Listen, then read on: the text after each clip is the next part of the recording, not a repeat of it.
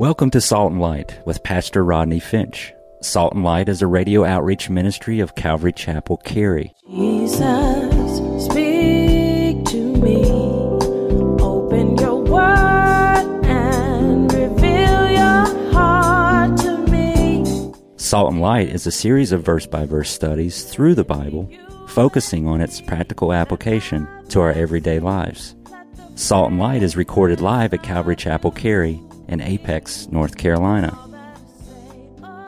Stay tuned. At the end of the program, we will give you information on how to contact us, so be sure to have a pen and paper ready. Today, Pastor Rodney will be teaching from the book of Matthew, chapter 27. So grab your Bibles and follow along. Now, with today's teaching, here's Pastor Rodney. Billy Bob and his family lived in Louisiana down by the bayou. And one morning, on his way to school, Billy Bob was walking along the bayou and he saw an outhouse sitting on the edge of the bayou. Well, feeling a little mischievous, Billy Bob went over to that outhouse and he gave it a hard shove. And he watched it tumble over the edge into the bayou below. Well, everything was fine until he got home from school and found his dad waiting for him. Billy Bob, his dad said, Tell me the truth. Did you push the outhouse into the bayou? Well, Billy Bob responded, Well, Daddy, we studied about George Washington in school today, and uh, like him, I cannot tell a lie. I did it, Daddy. Well, Daddy responded, Billy Bob, bend over. I'm going to give you a whooping. But, Daddy, I told the truth. George Washington's daddy didn't whoop him when he admitted to chopping down the cherry tree. Well, Billy's dad said, That may be true, but George Washington wasn't in that tree. Somebody told me last week that they were traveling and they had a bunch of my CDs. They sent me an email. Can you believe it? And they said, We were traveling last week and they said, We were listening to your CDs. And even your corny jokes are funny on the road.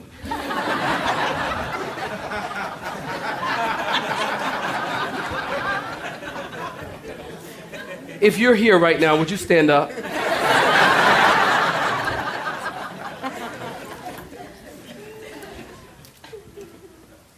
you know, sometimes we think that boys will be boys.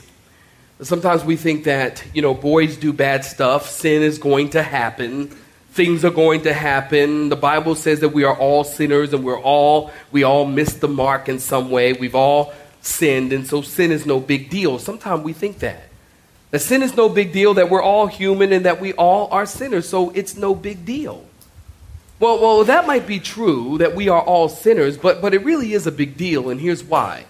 Because just like Billy Bob's father was hurt by Billy Bob's sin, so our sin hurts the Father. Our sin hurts God the Father. And it hurts God the Father, our sin does, hurt, hurts God the Father, because God the Father sees the devastating effects of sin. See, God the Father knows that if we continue in sin, our sin is going to hurt people. Our sin is going to hurt ourselves. So it really does affect Him. And so the Bible is clear. You need to understand this. Got a pen? Got a pad? I need to understand this. That sin isn't bad because it's forbidden. I'll say that again. Sin isn't bad because it's forbidden. Sin is forbidden because it's bad. You see, most people think that sin is bad because God forbids it.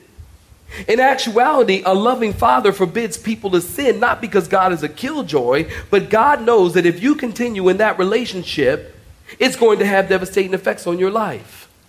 If you continue in that relationship, it's going to have negative effects, devastating negative effects in your life. If you have sex before marriage, you are going to get pregnant. Or you might get something worse, like a disease or something like that. So God says, wait until you're married. Don't get, commit adultery and don't get involved in fornication because God knows the effects of what will happen in your life as a result of that sin. You see, all of your dreams and all of your hopes and all of your desires will be destroyed as an re- effect of that sin. And so God knows that. And because He loves us, He forbids us to sin. So the devastating effects of our sin affect our lives. But I'll tell you what, even more devastating than the facts of the effects of sin is that when we sin, you know what happens? Listen close. When we sin, we hurt the heart of God and we separate ourselves from intimacy and fellowship with God. That, in many respects, I don't know if you've ever, ever, ever been separate from God or felt like you had sinned and committed a sin. And don't raise your hand right here. but have you ever done something and at the time, that moment, you felt like, you know what? I just hurt the heart of God. And you feel separate from God. And you feel distant from God. And the intimacy and the fellowship is lost until, listen, that's the key word, until that sin is dealt with. In Matthew chapter 27, that's what we're going to see. We're going to see sin dealt with on the cross. I tell you what we're going to do. We're going to read an extensive portion of the text. Matter of fact, we'll just read to the end of the chapter, and then we're going to come back and take notes. So I'm going to ask you to pay attention as we read, and we'll see how Jesus Christ dealt with the effects of sin in our life. Matthew chapter 27. Got a pen? Got a pad? Matthew chapter 27, and we're going to pick up in verse 45. If you're with me, say amen. amen. Now, from the sixth hour until the ninth hour, there was darkness all over the land. And about the ninth hour, Jesus cried out with a loud voice, saying, Eli, Eli, Lama Sabachthani, that is, my God, my God, why hast thou forsaken me? And some of those who stood there, when they heard that, said, This man is calling for Elijah. See, they didn't understand him. Perhaps they misinterpreted what he said. Perhaps they really didn't hear what he said. But they thought he was calling for Elijah. And immediately in verse 48, one of them ran and took a sponge and they filled it with sour wine and they put it on a reed and they offered it to him to drink. And the rest said, Let him alone. Let's, let's, let us see if Elijah will come to save him. And Jesus cried out, again with a loud voice and yielded up his spirit. Underline that. And then behold, the veil of the temple, underline that, was torn in two from top to bottom. Underline that. And an earthquake, and the rocks were split, and the graves were opened. And this is a trip. Many bodies of the saints who had fallen asleep were raised and coming out of the graves after his resurrection. And they went into Jerusalem, and they appeared to many. And when the centurion and those with him who were guarding Jesus saw the earthquake and the things that had happened, they feared greatly, saying, Truly, this is the Son of God. And many women who followed, thank God for the lady, followed Jesus from Galilee, ministering to him, were there looking on from afar. And among whom were Mary Magdalene, and Mary, the mother of James and Joseph, and the mother of the sons of Zebedee. Remember the sons of thunder? Her name is Salome, by the way now, in verse 57, when evening had come, there came a rich man from Arimathea. His name was Joseph, who himself had become a disciple of Jesus.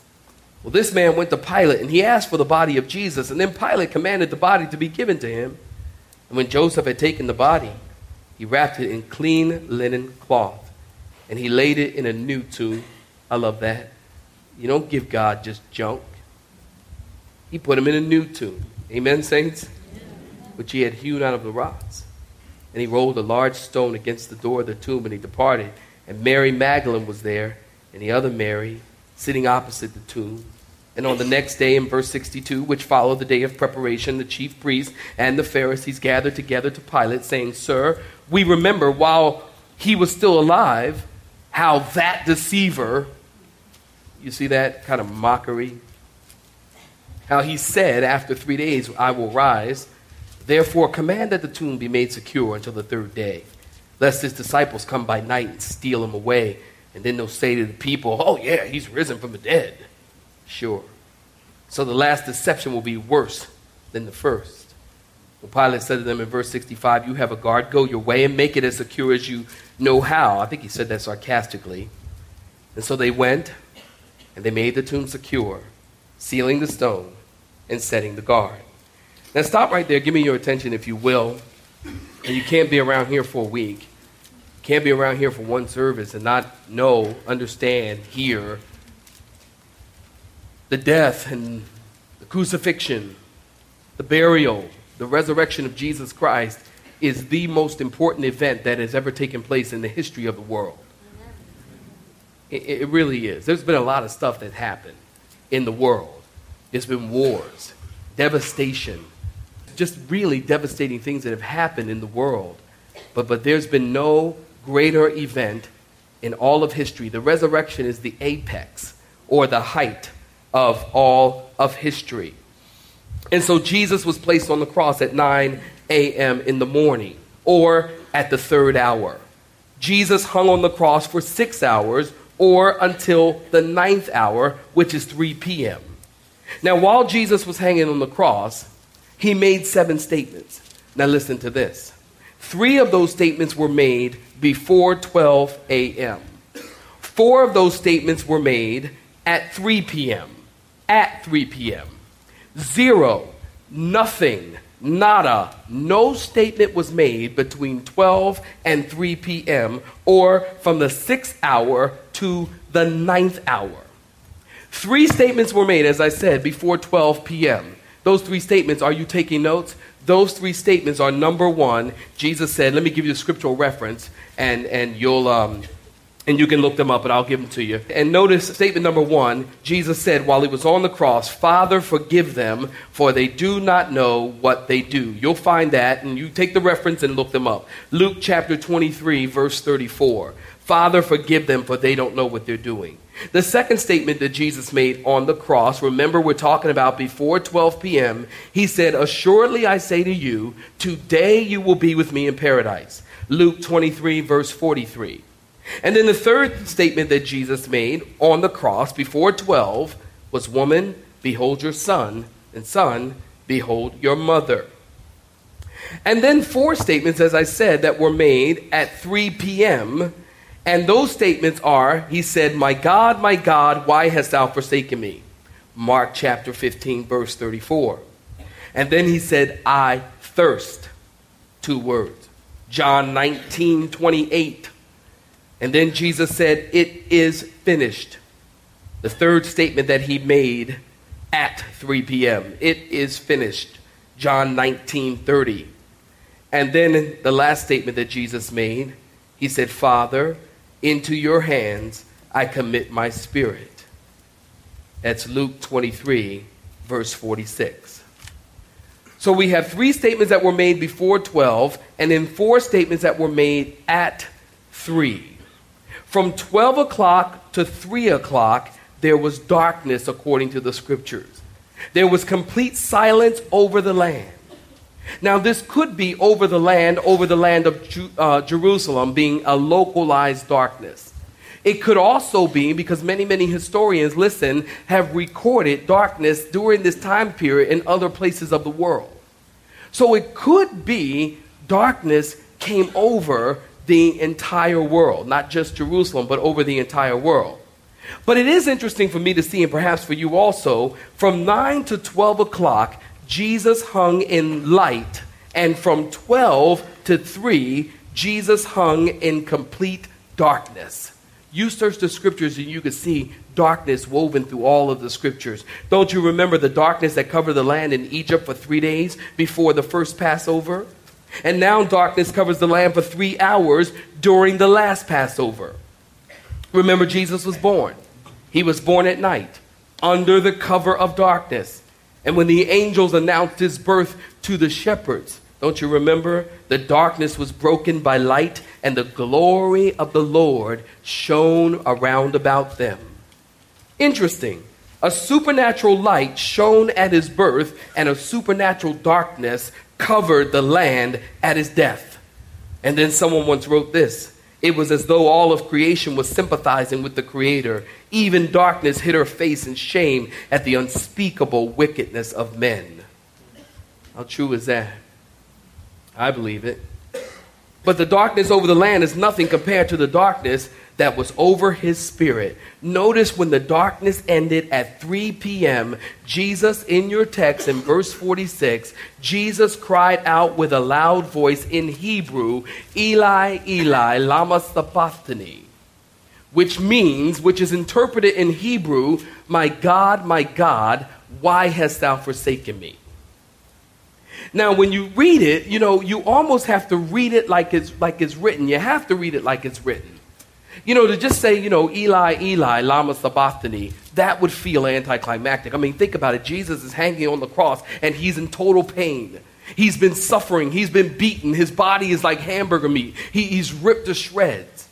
And he's is hanging there on the cross. And for him to just, you know, the, you know, Eli, Eli, Lama Sabachthani, that's anticlimactic. And not only that, but it's not biblical. And the Bible says he said it in a loud voice. He said, Eli, Eli, Lama Sabachthani. It was like that. It was a cry of agony. It was a cry of pain. Why? Because for the first time, listen to me closely, for the first time in Jesus' life and ministry, he had been and felt forsaken by the Father. For the first time in his ministry, the Father has turned his eyes away from his Son. He was forsaken. Somebody said to me one time, well, well, the Bible, well, how do you know the Father turned his eyes away from the Son? And how, you know, where does the Bible say that? I said, well, it says it right there in Matthew. Well, where does it say the Father turned away and he was apart from the Father? Because Jesus himself said, My God, the interpretation of Eli, Eli, Lama Sabachthani is what? My God, my God, why hast thou forsaken me? Jesus himself is saying, God, I feel forsaken by you. For the first time. It's never happened. Now, if you go back to Psalm 22, and, and you can do this in your own time, Psalm 22, you will see that that, that, that is a prophecy in reference to this statement of Jesus feeling forsaken on the cross. It is also a prophecy of the crucifixion. Might I add, the crucif- is prophesied about the crucifixion 700 years before crucifixion was ever instituted. Talking about Jesus who would be crucified for the sins of the world. You can do your homework there in Psalm 22. But this is the first and the only time in history that Jesus was not one with the Father. Every sin, think about this, every sin that has ever or will ever be committed, Jesus is taking upon himself at this time, completely forsaken by the Father. Now, don't misunderstand, he didn't lose his divinity, but for a while, he did lose his intimacy. Think about that. You know, some report was done. I couldn't I, I remember reading it, but I couldn't find a piece of paper. But get this some report was done, and it said that the average person per day sins about 50 times a day. Now, I think for some of y'all it's much more than that, but. but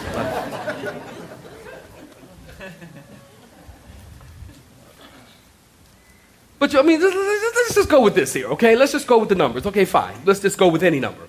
The average person, they say, sins 50 times per day. Now, think about this. There are 5.6 million people, billion, pardon me, people on the planet today. If it's 50 times a day and there's per, per person and there's 5.6 billion people on the planet, you think about how much sin that is, do the math, in one day. Now, the Bible says that Jesus bears the sin of the entire world on his shoulders, past, present, and future. So Jesus is bearing the sin. Jesus is, is carrying a heavy weight of sin on his shoulders at this time. This is what Second Corinthians chapter 5 verse 21 tells us. It says, For he, God, made him who knew no sin to be sin for us, that we might become the righteousness of God in him. He, the Father, made Jesus to be sin for us that we might be righteous. You know, when I study the Bible, and, and when I'm studying and preparing the sermon, I have two computers open. I have my, my, my one computer for my, my word processing, and then I have another computer for all my Bible programs. I usually keep four or five translations open before me at all times. So I've got my translations here, and I've got my word processing here. And I love to just compare, just to, at a glance, just look at what this version says and what that version says. And I love what the Living Bible says about Second Corinthians Corinthians chapter 5 verse 21. It says it like this, for God, notice this here, for God took the sinless Christ and poured into him our sins that in exchange he poured God's goodness into us.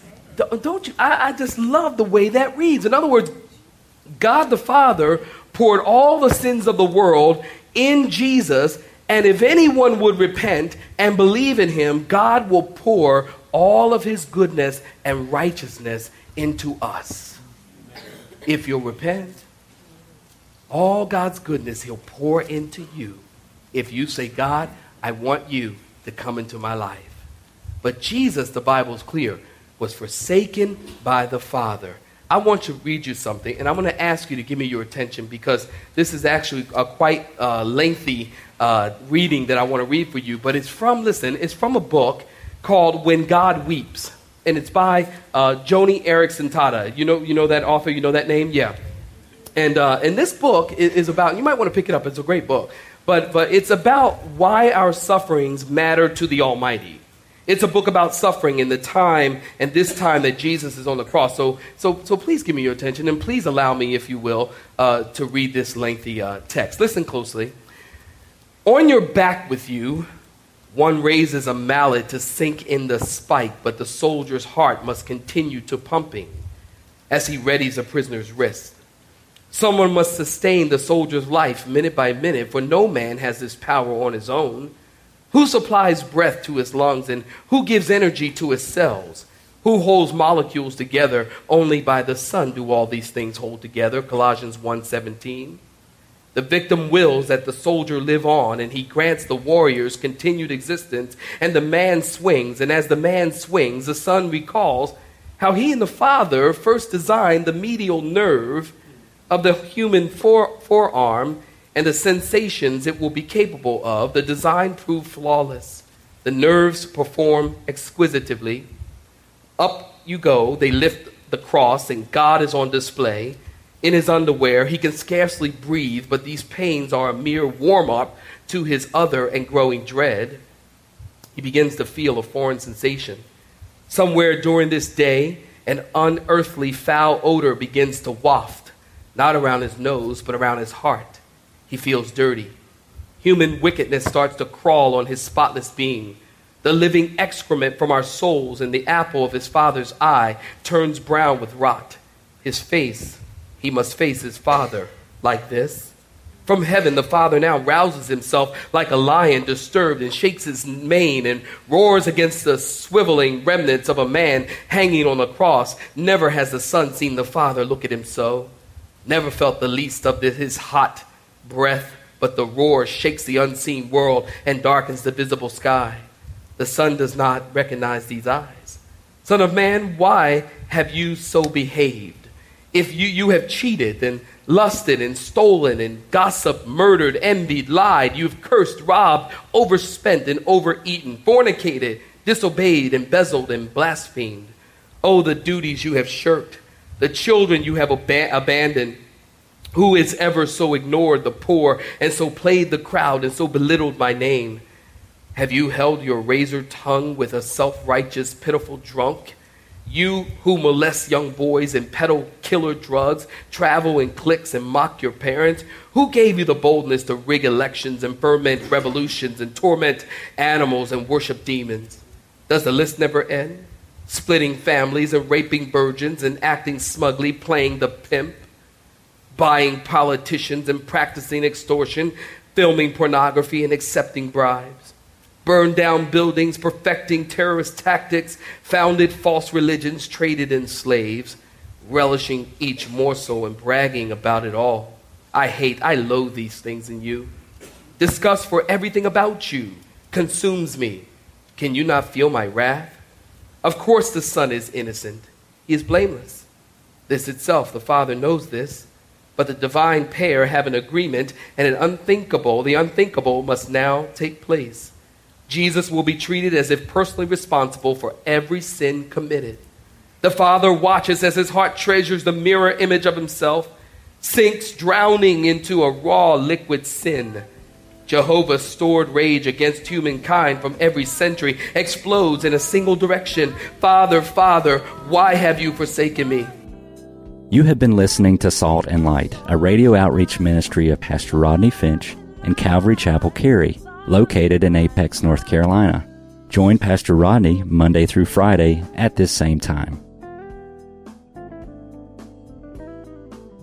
For information regarding service times, you can contact us at 1 800 293 0923. That's 1 800 293 0923. You may listen to today's broadcast in its entirety by visiting the media library on our website at cccary.org.